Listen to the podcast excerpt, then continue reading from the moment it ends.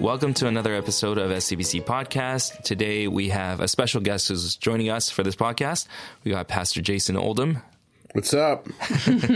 Good to have you here, Jace. Good to be here. And yeah, Mary, Jayson, and I, we're going to talk about something that's quite unique. We don't normally do this on our podcast, um, but we thought we would talk about Dr. Timothy Keller, um, who's a pastor. Um, mostly, uh, he's famous for being a pastor in New York, uh, although he's not born and raised in New York. Um, and he just passed away uh, last week on May 19th. And his legacy is actually tremendous. Um, having him go through cancer and now finally pass away and be in heaven with the Lord Jesus, um, it kind of gave, I think, everyone an opportunity to just reflect on his legacy, on his ministry, on on his books and sermons, and many things that maybe impacted our lives, our faith, and our our ministry as as ministry leaders ourselves. Um, and I think for me personally, I don't really have like I'm not a fan of mega churches, and I don't follow like a certain pastor or a certain author very very closely. But um, Tim Keller is probably one that I do follow most um, out of all the other pastors and stuff, and I do admire his um, books and and sermons and the way that he carries himself in the public. Um, just lots to say about him. So I thought we would all just spend some time processing this loss as a Christian community, um, but obviously also celebrating um, his life, who who he was, and who who, who he who God created him to be, um, and how awesome that was for the church. Um, but also want to kind of just open up by sharing for those listeners who didn't really know Tim Keller that much, other than the fact that he's a pastor and we quote from him uh, time to time um, in our sermons. Um, but he was a pastor, a founding pastor, church planter at uh, Redeemer Presbyterian Church in New York, um, in Manhattan. Now uh, they meet in multiple locations, and they're not. They don't like to qualify, uh, um, kind of categorize themselves as a leg, me, mega church. Mm. They're so they're more like a network of churches.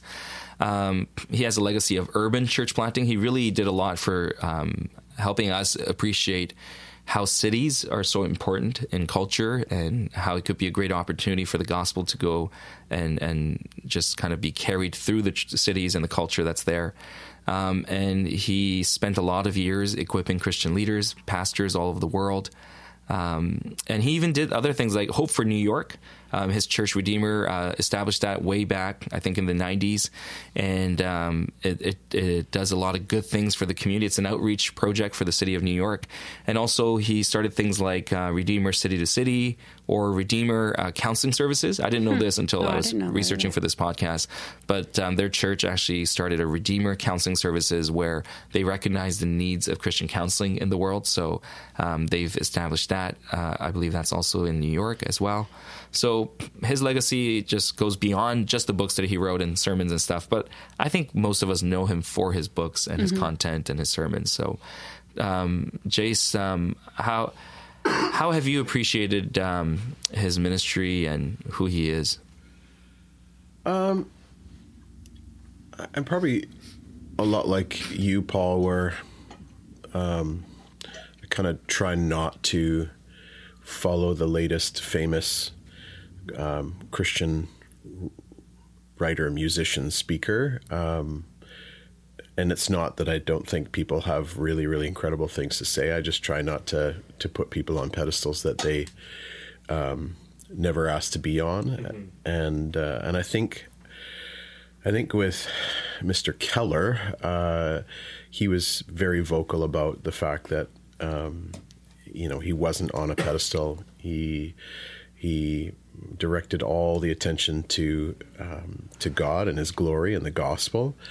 Um, I think probably the biggest thing that I appreciate about him through his writings, but also in a couple of video series things that we have watched, his physical demeanor. Mm-hmm. Um, I mean, I think I think people, if you read about what people are saying about him now, probably the top word that comes up is humility. Yeah.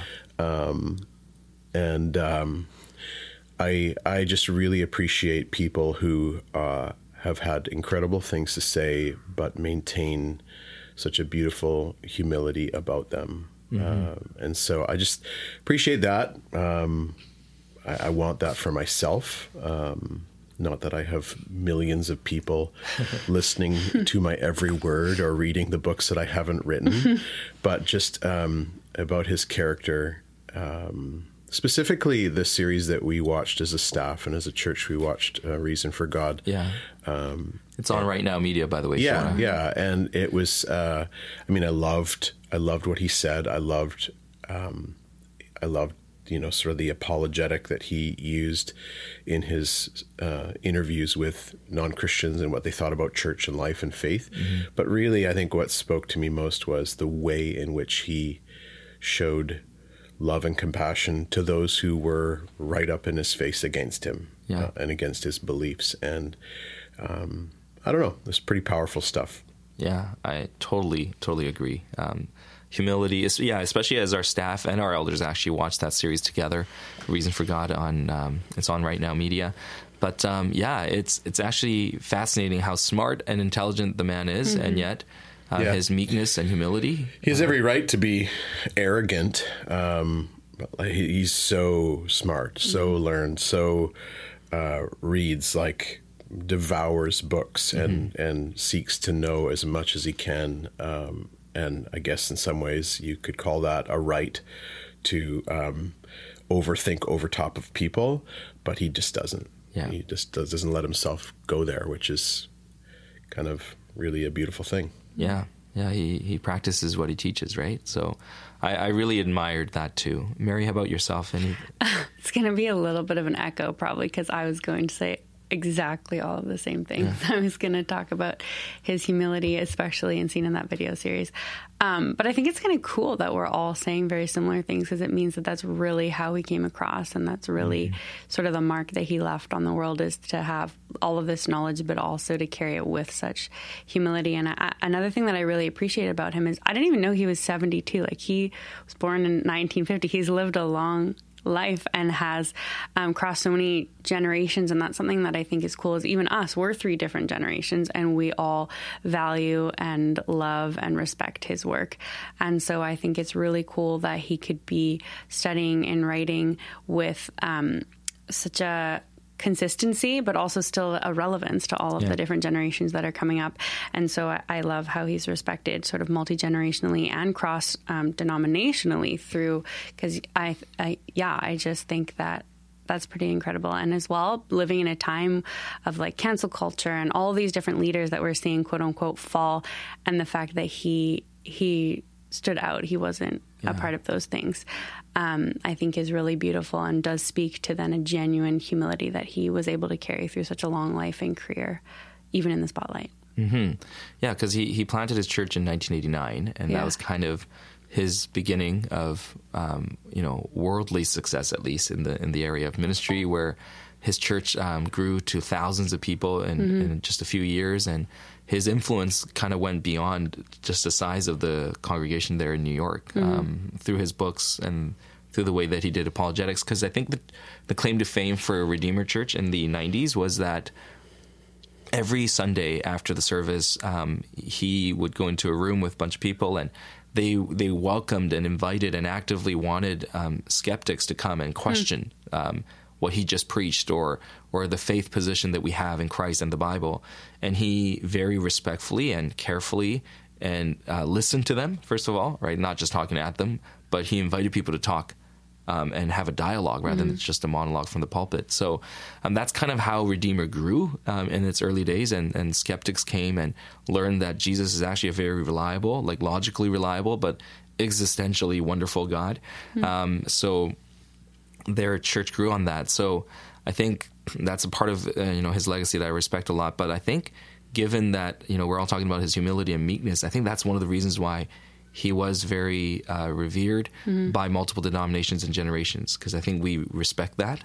Um, and I like the fact that you know you brought up that he's actually very impactful to multiple generations because mm-hmm. I think a lot of people think you know, young leaders, they don't want to hear from the older generation or previous generation. And I think that's so not true. Um, when you are that relevant and that wise and that gentle and loving and kind, like we want to be around people like that, no mm-hmm. matter what your age is. Um, so you don't always have to be like a John Mark Comer with the very hipster, um, pour over coffee kind of a culture um, person. Like Tim Keller, he's not the most dynamic um, communicator. Like I, I, love hearing him preach and stuff. But I remember um, one Easter, I had one of his Easter sermons up, and I was listening to it because I wanted to hear how he preaches to people who are not Christians and um, and sharing the Easter story. And I had it going on my iPad, and Sarah was, I think, like uh, cooking or something like that. And she was, yeah, she was listening, and she goes, why are you listening to this guy? She didn't realize it was Tim Keller. Um, if you listen to this guy and preach like him, it'll be boring. I'm like, oh wow. Don't say that. Thank you, Tim Sarah. Um, yeah. um, but yeah, it wasn't that he was flashy and mm. very, um, you know, hipster or anything like that. That we resonate with him. It's actually he was very mm-hmm. biblical, mm-hmm. and I think that's what stood the um, test of time. Uh, I, I think. Oh, sorry. No, go ahead. I was going to say, I think another thing too is, I mean, right now, I think in sociology, everyone's talking about power and access and how that looks for different groups and different people. And I think, you know, there's this idea that when you have power and you have that, you can either use your access to let others in or to prevent others from yeah coming into it. And I think he is a beautiful example of the fact that he used the power and the access that he had to bring people in, even, you know, stepping down from leading the church and then continuing to do other things. And I'm sure, I mean, I don't know this for sure, but I'm sure that he was still a part of that and, you know, wanting it to flourish even without him. He didn't just leave and say sayonara. But I think that that also speaks to you know how he used kind of like jesus did bringing the outsiders in using his access yeah. to bring others in rather than keeping others out yeah i mean when when i went to new york with my family i actually wanted to check out their church because um, mm. i wanted to see him um, preach or, or at least um, what his church was like but then that's when i found out i think we went in 2019 and that's mm. when i found out oh he actually resigned in 2017 and mm-hmm. actually his son uh, michael Keller is a pastor at one of the Redeemer Network cool. churches um, in New York. I forgot exactly where. Um, but yeah, I just found that out trying to research for this episode. But yeah, he's clearly been involved in and for many years, but he knew when to just kind of let the next generation take over hmm. and continue and, and cheer them on and lead them and equip them. Um, so I think that's good. Um, I also appreciate his intelligence. Like I think we take it for granted, but I really do appreciate his intelligence. Um, and I also appreciate his wisdom. And I think those two are a little bit different. Like the intelligence side, I mean, like he was he was a great communicator. He was a great thinker, a philosopher. Um, but also his wisdom on culture, especially mm-hmm. through like the urban centers and city. And, and his desire to see urban church plants happen because it's so much easier for Christians in North America to plant churches in the suburbs, uh, Bible belts, um, and it's it's been very difficult to plant in Vancouver, for example. Mm. Uh, even our fellowship network of churches, um, numerically, our churches are larger in the suburbs, right? Um, uh, inner city or or downtown Vancouver. Like those are more difficult mission fields, it seems. Um, but he was so um, tenacious about planting churches in the cities, and he, mm. his church and his ministry spent a lot of resources, time, and money in planting these kind of churches all over the world, not just in New York. And I thought that was really cool. He wrote books about sharing his passion for cities and how God wants to use these cities. Um, so I think his wisdom around culture, our cultural moment, and also the global church uh, and that's kind of tied into his humility again. But he always um, talked about, he often talked about how the North American church or the English speaking parts of the world and our version of church isn't the only way to do church. That there's a dialogue that could be had, there's conversations that we can have hmm. that would actually benefit our church here in the West um, if we communicated with churches in Asia or Africa or Latin Americas or Middle East or anywhere else in the world, that we can actually learn from each other and that we're not supposed to be the only or dominant voice in, in ministry or Christian contexts, that, um, that we're not the end all be all. And I think that obviously, I think a lot of people would agree with that. And yet to live that out as a very influential author who has you know his books read in all over the world for him to say like we need the humility to listen to the uh, asian church or the eastern church or um, i think that was really cool for him to just kind of lead by example the the appreciation for god being bigger than just the western church mm-hmm. um, for sure yeah um, so i also wanted to spend some time and talk about um, tim keller's books and sermons and articles that mm-hmm. he's written which he's done he's a he's a prolific author actually um, so there's lots of books and lots of articles and papers and sermons. But um, are there any any of those that kind of stand out to you guys? Mary, do you have any that you like? Mm-hmm. Yeah, I have a couple. Uh, the Prodigal God, Yes. and I remember classic. we read and did the video series on that Ah, yes. um, at our community group, and that was really cool. Um, learning his, um, I guess, exegesis on what that passage really means, and it's the first time that I kind of thought of it uh, so differently. Yeah. And I also love the graphics he uses, in- or not the graphics, the illustrations he uses in the video of like the table and yes. everything. It's really like Also, creative yeah, also available on right on now right now media. media. this is actually just a huge right now media plug. Um, so that was really great. And then obviously Reason for God is a amazing Yeah. book. Um, and then I just started his maybe his newest one, one of the newest ones, Forgive. It was written in 2022. I don't know if any came after that, Mm-hmm. Yeah, but I haven't read it yet, I'm yeah. only a chapter into it, but that has been amazing so far. And he really um, digs into the idea of forgiveness, but also makes it really culturally relevant, as we were saying. So it talks about race a lot and different current cultural um, issues and topics that we're really grappling with. And so Mm-hmm. I'm enjoying it so far. Yeah. Jace, any any books or articles or sermons that were especially impactful for you? Yeah, I uh, I would say uh, so. I do a fair bit of weddings and uh, and most of the premarital things that we do. You know, we have something that we work through with the couple. Um, I will usually always try to recommend his Meaning for Marriage book. Yeah. I think it's a, a really great uh, all around book uh, that um, couples really enjoy, no matter where they're coming from. Um, uh, I too was pretty profoundly affected by Prodigal God when it first came out. Um, You were actually in ministry at that time Uh, when the book came out, right? When did the book come out? Do we know? We what can you check mean it out. I got a computer in, in- front What do you mean in ministry? Like I'm currently out of ministry? No, I think No, he no, means no. like I wasn't born Yeah. yet, but you were in ministry. Oh, I think is you were- were no, you were born. Oh, the You were- age slap. You were born. I'm getting, I'm getting outed think for that my was age. just a year yes, old I'm the oldest person in the room. No, no, no. You were you were born, Mary. Come on now. Let me so see. I read it. You can tell me when Maybe it was written. So I read it when it first came out, um, and I uh, I think uh, you can I can I can um, throw myself under the bus here, but I grew up 2008. in in a time in sort of Christian culture when it was very easy to just let our moral our morality declare kind of what Christianity was all about. So if you if you lived a certain way, you were a Christian. That's kind of a loose definition Yeah. of how uh, the church kind of made things look, at least uh, coming through uh, the 80s and 90s. Um, so if you didn't do this, this, this, and this, uh, and you did do this, this, and this, that that is what dictated your faith. Yeah. So uh, you can imagine that a reading of um, the story of the prodigal son, Yeah. it constantly focused on the wayward child. Constantly, it was all about that, and and rightly so. I mean, I think I think there's a good portion of that that should be understood as. Um, the, no matter how much we walk away from God and how much we do against the will of God, that there's this forgiving, loving God waiting for us. Um, but when I read that book and and really the bad guy in the book was the super righteous brother who didn't do anything wrong. And I know, I mean, and, y- y- you know, you get it in context. He's talking about the Pharisees and the people Yeah. who do all these righteous things, and yet they're the ones who who aren't allowed in the party at the end. Um, so much of that book was like a real kind of wake up call for me. Um, yeah, even just pointing out I didn't think I was overly self righteous in any way, really. I just I, I felt like I had a good sense of humility and understanding of the gospel and how sinful I was, but it was just a wake up call for me to go, oh, oh yeah, this this story's actually about the other brother.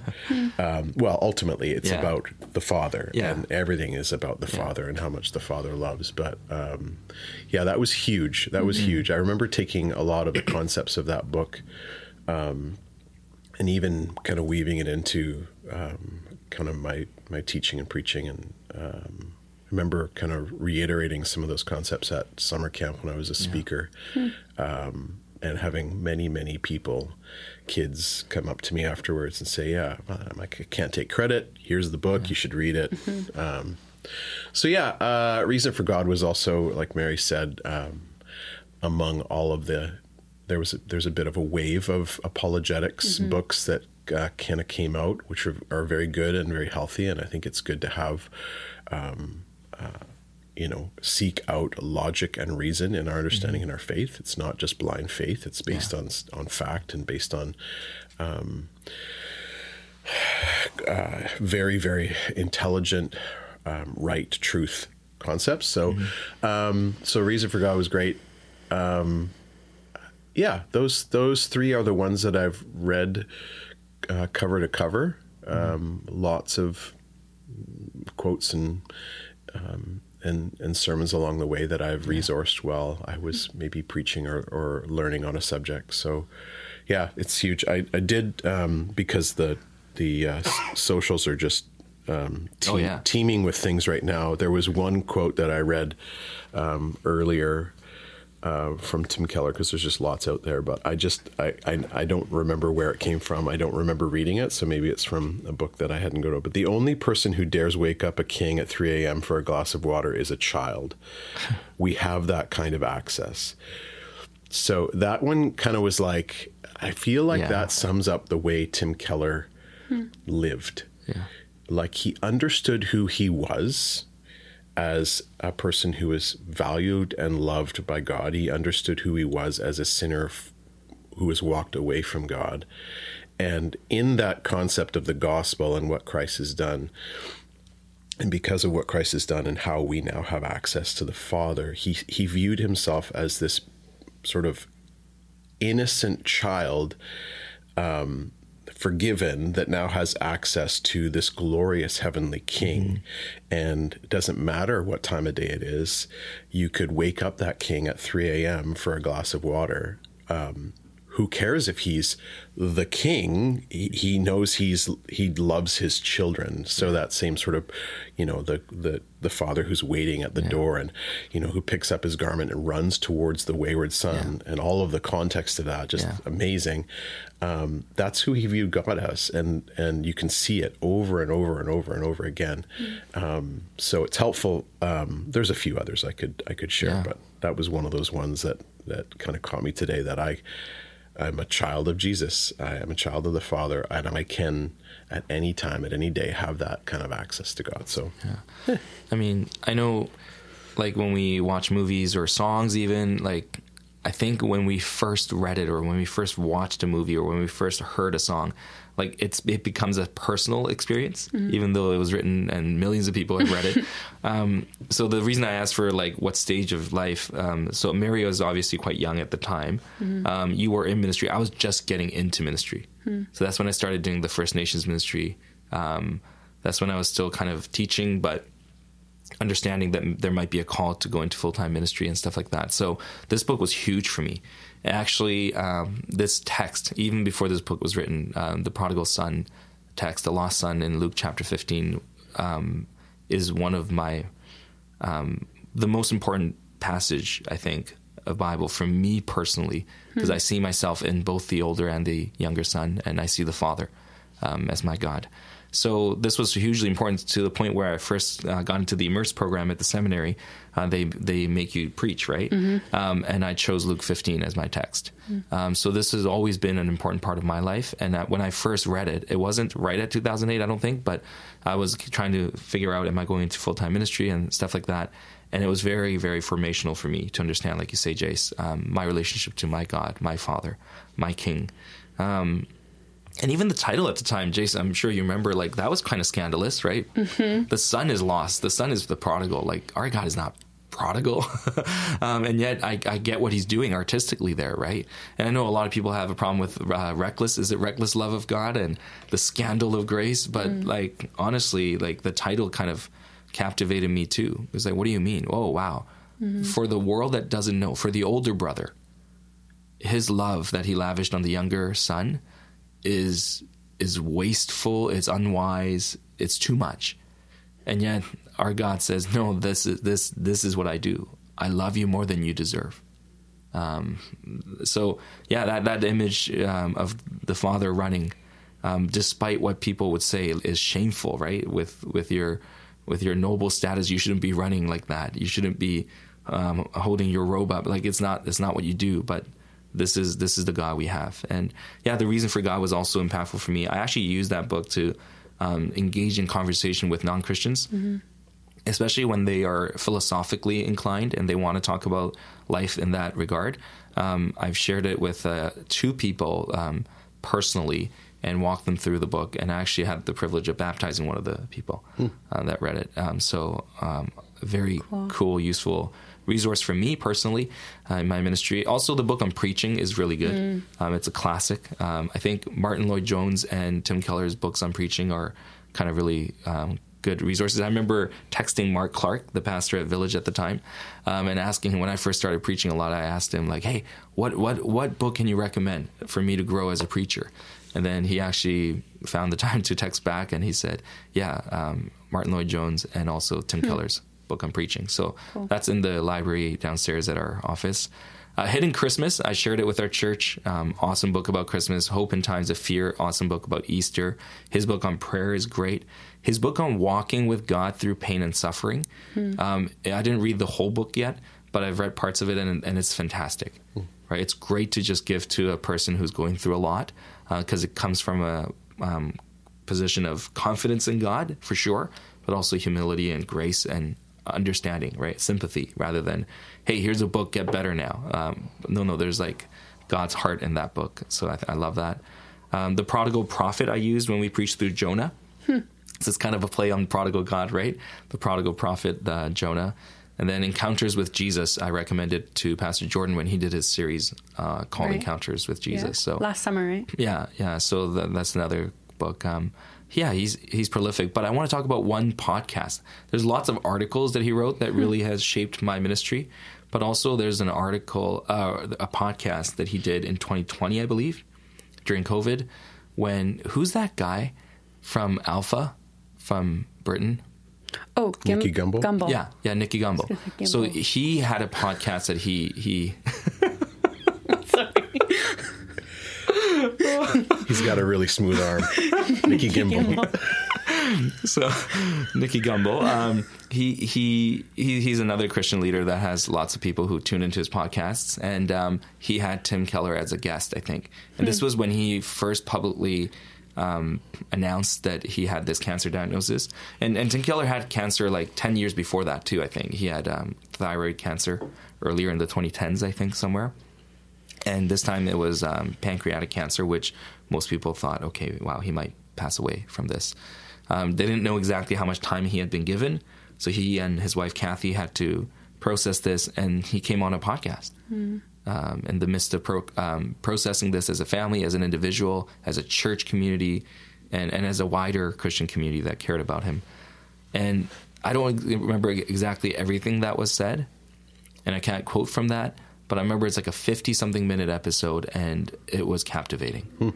The way that he faced death, the way that he faced illness, um, I think I think it was just powerful to see like not just the gospel that he preached, but the gospel that he really lived and found hope in. Um, even after writing all those great books and, and being a Christian leader that's respected around the world, he himself needed to cling on to the hope that he's been talking about, the hope of the resurrection. And I loved what his children um, posted on Instagram and social media when their dad um, passed away. Um, the post said Timothy J. Keller, husband, father, grandfather, mentor, friend, pastor, and scholar, died this morning at home. Dad waited until he was alone with mom. She kissed him on the forehead and uh, she kissed him on the forehead and he breathed his last breath. We take comfort in some of his last words. There is no downside for me leaving, not in the slightest. And then they write, "See you soon, Dad." Mm. And I, I love that.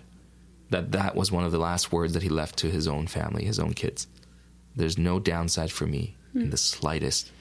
Um, he really believed in it. He really lived it, and he approached death, even the hardest of his life. I think um, he approached it with grace and humility and confidence in Jesus. And I think if we could all live with those things, mm-hmm. it would be great. Um, any books that you want to read? Anything that's on your to read list? So many. so yeah, so I've in in the whole onslaught of of um, sort of info that's been posted lately, and, Yeah. and I've really appreciated it. I like I like I bet your your Instagram and your social media. yeah, lots Yeah. of people Yeah, sharing different sure. things, and it's great. Yeah. Um, but uh, there has been some quotes in reference to his. I think it's his first book, Ministry of Mercy. Oh, okay.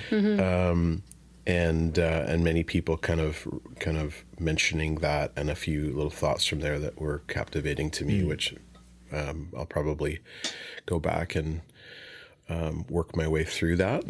Um, just but just a little thought there as you were sharing. I had another quote uh, I wanted to share based on kind of being asked to be a part of this, and it's very similar to kind of his final words. Yeah. Um, the central basis of Christian assurance is not how much our hearts are set on God, but uh, how unshakably his heart is set on us. And the, the reason I um, really, really appreciate these words um, in a world that's filled with, or at least in, in the state of the church and you know many people kind of walking away and, and kind of some of the fear that that has caused in a, a lot of other people um, I kind of look at the, a quote like this and I think, you know what, it's so true. Um, no, it doesn't. I mean, we matter to God, and our faith obviously matters, and, and we we are our our our goal as Christians is to grow closer and closer to Jesus, uh, and so that our faith in Him grows closer. But it it's it's actually not about how much our hearts are set on God that gives us the assurance. And I get this wrong all the time. Like I think, oh, I need I need to do this or I need to think this way or I need to believe this way um, so that I can feel assured hmm. in it. Like uh, like an athlete in in sports. Mm-hmm. My kids all play sports, you know. They they have to practice and they have to keep practicing to get better and better and better at their mm-hmm. athletic craft and that is what's going to bring them success mm-hmm. whereas it's kind of different in the world of faith there is a truth a truth who is Jesus and it's about what he has done that gives us the assurance not mm-hmm. how good we're doing at Yeah. the life with Jesus, not how good we're doing in our devotions, not how good we're doing in our life of prayer, not how good we're doing in, in loving our family. All of those things should be outward expressions of our life with faith, but our assurance comes from the fact that God is pursuing us, Yeah. that the Father is, you know, stepping off the porch and Yeah. and pulling up his robe and running towards us and there's something in there's a beauty in that there's a freedom in that there's grace in that that you know that it's really um, we can we can have that assurance even even in our last breaths Yeah.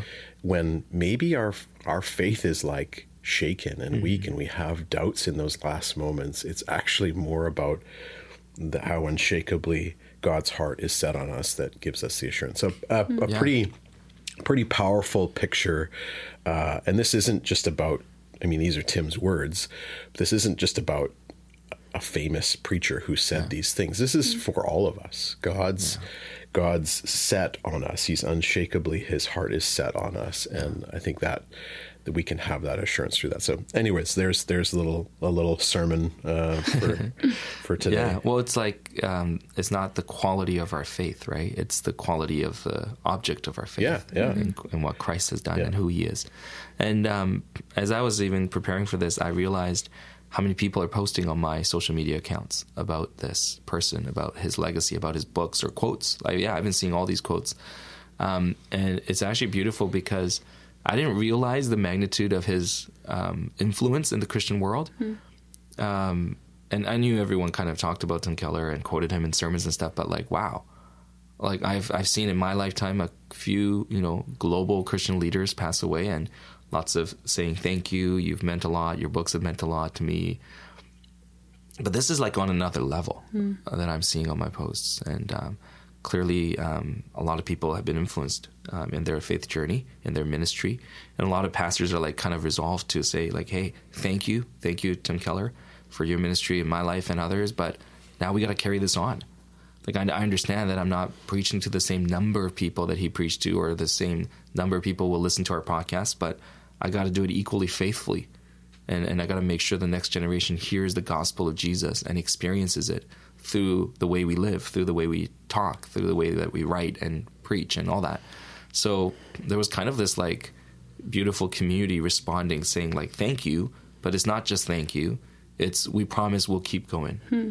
Um, your legacy isn't just about you, and I don't think Tim Keller ever would have wanted it to be just about him. It's about Jesus, and he lives on, and he's still moving his church, and he's still in it. So we we trust that God will use us to continue that work of the gospel.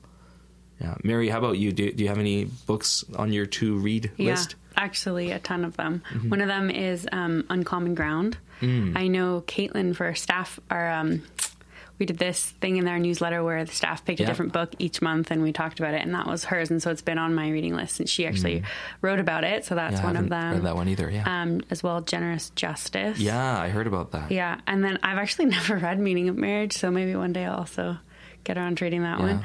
Um, and then Hope in Time of Fear. I think we also used that for, Yeah, I did for that as- sermon yeah. series. Yeah. Um, as well, like you said, Walking with God Yeah. through Pain and Suffering. So many, Yeah. and they've been on my list for a long time. But um, yeah, I'm Yeah. excited to dig into those. Yeah. I wonder if he has like I remember Mark Clark when he wrote his book, he had the Audible and he actually recorded it with his voice. Yeah. I wonder if Dr. Keller ever did any of those. Well, I also wish that they were like bundles since he has so many books. I think you just buy the, the Tim are, Keller actually. bundle. yeah, um, yeah, I, I love those books. I have those some of those on my list as well. Hmm. Um, I really wanted to read The Meaning of Marriage. I haven't read it either. So when Jayson Okay, talked okay. about it, I was Yeah, like, yeah. Mm-hmm. because I've heard so many people say good things about it. I think it, they even have de- devotionals to go along with the book. Um, for couples to do together and generous justice yeah Mm-hmm. it's especially interesting to me because a lot of the younger generation they they really talk about this idea of justice a lot Mm-hmm. and this idea of generous justice I, I heard good things about the book so i want to i want to read it Mm-hmm. um, i also want to read from like more of a pastor and, and church leader kind of perspective i want to read how to reach the west again he wrote that book a, just a couple years ago I didn't even see that one on the and um, I haven't really heard much about it, but I want to read it because I'm really intrigued by the title. I, I really want to see what his perspective was on how to reach the West again. And um, Every Good Endeavor. I think this is an older book that a lot of people have been talking about. I actually haven't read it. It's one of his classics, so I would love to read that too. But yeah, and I kind of want to reread some of the books that I haven't read for a long time. And like I said earlier, some of these books we interact with when, like earlier in my ministry journey, I kind of want to read it again and see what I get out of it now that I've been in this ministry for. Uh, You need a whole shelf just for the Tim Keller. I know, and and you know, I think um, I remember like the pastors that taught me and mentored me. They had those guys, right? Whether it was the, um, you know, the uh, Char- uh, Chuck Swindoll's or the or the um, Charles Stanleys or the um, David Jeremiah's or or Pipers or the MacArthur's or whatever those guys um, who wrote a lot prolifically and was able to inspire a generation to take their faith deeper and understand the Bible well and things like that. So, I mean, for our generation, I think definitely Tim Keller has had a huge influence, but not just like maybe the influence word it, it sounds almost like too self-serving, but he he Yeah. equipped us. I think God used a man like him to equip us with um, just appreciating God's beauty in His Word, um, understanding the call to ministry for leaders and pastors, especially. Equip and inspire. Yeah. I think. Yeah. And I think that's quite awesome. Like if I could do that as a pastor, that would be amazing. Like I would love to do that for whether it's just one person or two people to help them love Jesus even more beautifully and to be able to lead them to the cross and find hope in the resurrection. Like that, those are the things that we want to do. Um, and um, so we want to kind of we wanted to do this episode just uh, more casually, just to be able to share and help people process. Because I've heard a ton of people say, "I'm actually emotional. I actually cried this morning when I heard like," and I was like, "Oh yeah." Even though we don't know him personally, like we were, remember as a staff right before COVID, um, Tim Keller was going to come and be a speaker at one of the conferences at Westside Church, and we were literally we bought tickets and we were so excited to go. And we're talking about. I remember he was supposed to come in October, and then COVID hit in March. I actually still thought in April that we would go to this conference. Little did I know. Little did we Um, all know. And then and then we heard about his cancer. And then I realized, oh, we might not see him not just because of COVID, but because of his journey where he's at with his health. That's when I kind of realized, oh, I guess I probably will never see him um, in on earth at least. Hmm. Um, but I just appreciated his his wisdom, his humility, like we said, and I think um, you know we can pray for even strangers, people that we don't know. So I encourage you as you listen, pray for the Keller family. Mm-hmm. Uh, for people around them. Um, not that they're listening, but we offer our condolences and our thoughts and our prayers um, because we believe in a God who is mighty, that could walk alongside people who grieve and mourn, but also that we totally grieve um, unlike any other because we have a Lord who promises us eternity, resurrection, and like Tim Keller himself said, there's no downside for him going to Jesus. Um, that's exactly straight out of the Apostle Paul, right? There's no downside for this. I'm so happy and thankful to have read his stuff, um, but also I'm happy and thankful that his family has this hope. I think that's beautiful. So thanks for listening in. Thank you, Jayson and Mary, for having Thank this you. conversation. Yeah, and um, we'll we'll we'll we'll see you guys. Are we'll I always say we'll see you guys we'll soon. We'll talk to you guys. We'll talk to you guys soon in the next episode.